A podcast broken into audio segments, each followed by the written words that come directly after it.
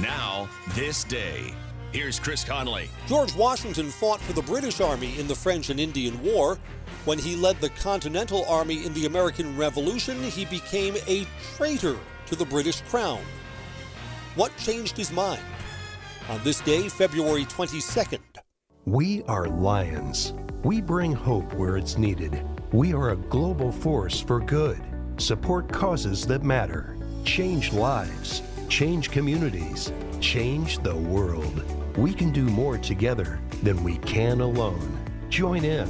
Experience the joy of serving. Be part of the movement. Give back. Let's unite the world for good. We are Lions. You can be too. Visit weserve.org.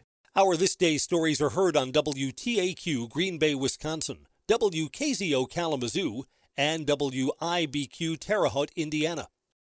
George Washington served the British Army with distinction during the French and Indian War. He led the attack on Fort Duquesne and pushed the French out of the Shenandoah Valley. After the war, Washington was passed over for a promotion by his own general, Edward Braddock. The British believed their military officers should be gentlemen from wealthy families in England. Washington was actually demoted from lieutenant of the British forces to captain of the Virginia Colonial Regiment. Newly arrived officers from Britain knew less about tactics and terrain than he did and were paid more. Washington resigned. Twelve years later, he would be considered a traitor when he led the Continental Army. George Washington, the father of our country, was born on this day, February 22nd, 1732. And on this day, consider how loyalties can change over time. I'm Chris Conley.